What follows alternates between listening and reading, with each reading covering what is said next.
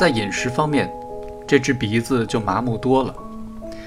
马远哲常在工厂食堂吃晚饭，马老爷子就自己做饭吃，常在楼道里的煤气罐上孤独地蒸馒头，手艺不精，剪大了，馒头上全是黄斑。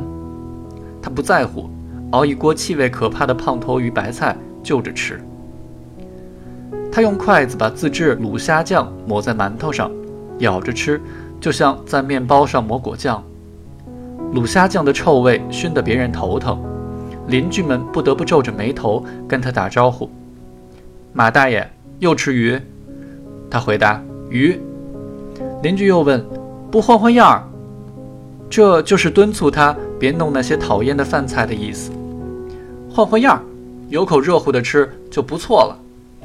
每当这时，在街头发表政见时的生命怒火，就在马伯雄身上消失无踪了。他弓腰驼背，看上去瞬间苍老了十岁。已被遗弃的老人的凄凉无助的口吻说：“没人管我，我一个人吃啊！我可是快七十岁的人了。”其实谁都知道他才六十一岁。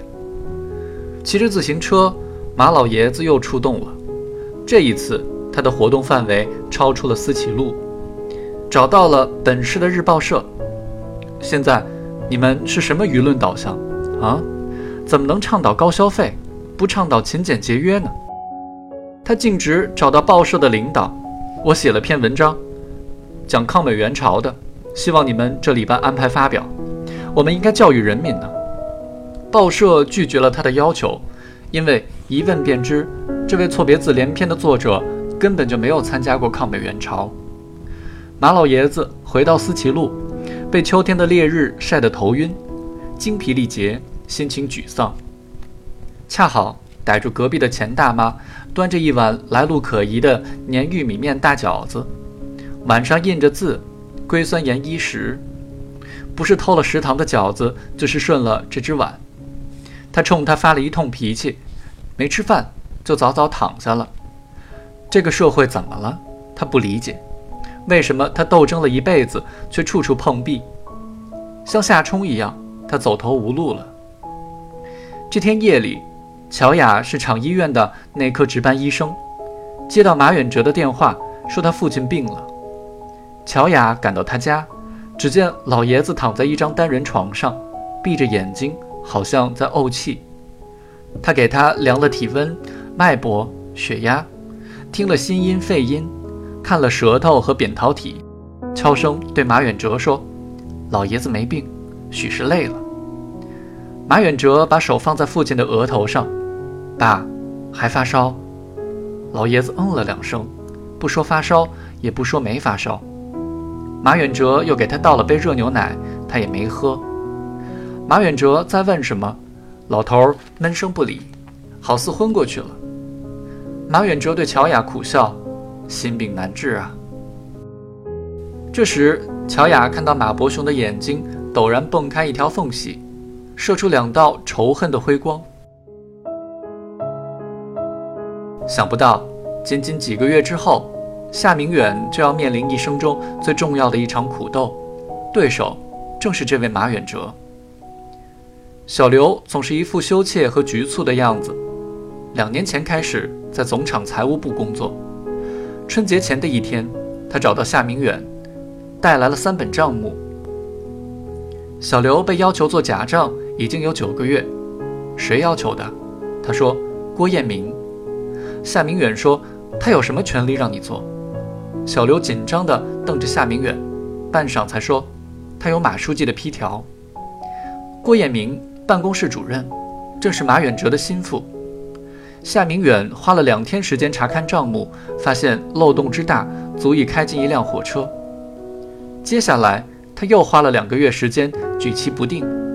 他只是一个小分厂的厂长，管理七十多人而已。总厂共有一万多人，在行政级别上，他与总厂党委隔着千山万水。这就像一个小官吏窥见了紫禁城的机密。两个月后。他终于向市重工局党委举报了此事，于是调查组进驻厂区。夏家的两个孩子对这件事带来的压力一无所知。夏冲自我囚禁着，夏冰则刚刚去了芭蕾舞学校。一个星期二的晚上，马远哲竟然登门拜访了夏家。夏冲给客人倒了茶，回了自己的屋子。马远哲寒暄几句，切入正题，滔滔不绝讲了一个小时。夏冲听见他在解释一切都是误会，挪用的公款还是用于正途等等。最后，马远哲问。明远，我想听听你的意思。夏明远说：“马书记，我的意思已经不重要了，现在看调查组的。”马远哲说：“还是看你的。”夏明远愣了：“怎么呢？”马远哲说：“调查组你不要顾虑，我跟你交个底，只要你理解我，到此为止，我们的工作就都能走上正轨。”夏明远沉默半晌，说：“明白了。”马远哲问：“怎么样，明远？得饶人处且饶人啊。”夏明远摇摇头。马远哲追问：“为什么摇头？”夏明远只是说：“我劝过你。”正在这时，夏冲走过客厅去上厕所。马远哲笑着对夏冲说：“你看你爸爸。”又对夏明远说：“明远。”原则是原则，改革是改革，不敢闯怎么行？夏明远说：“挪用公款怎么是改革？”马远哲又对乔雅说：“乔雅，事到如今，明远还这么糊涂，你劝劝他。”乔雅说：“我劝过他，他不听我的。我是个女人，做不了他的主。”马远哲点点头：“我明白了，你们是商量好了。”夏明远不作声，乔雅也不反驳，每个人都沉默不语，气氛压抑。马远哲渐露焦躁之色。陡然间，夏明远问乔雅：“几点了？”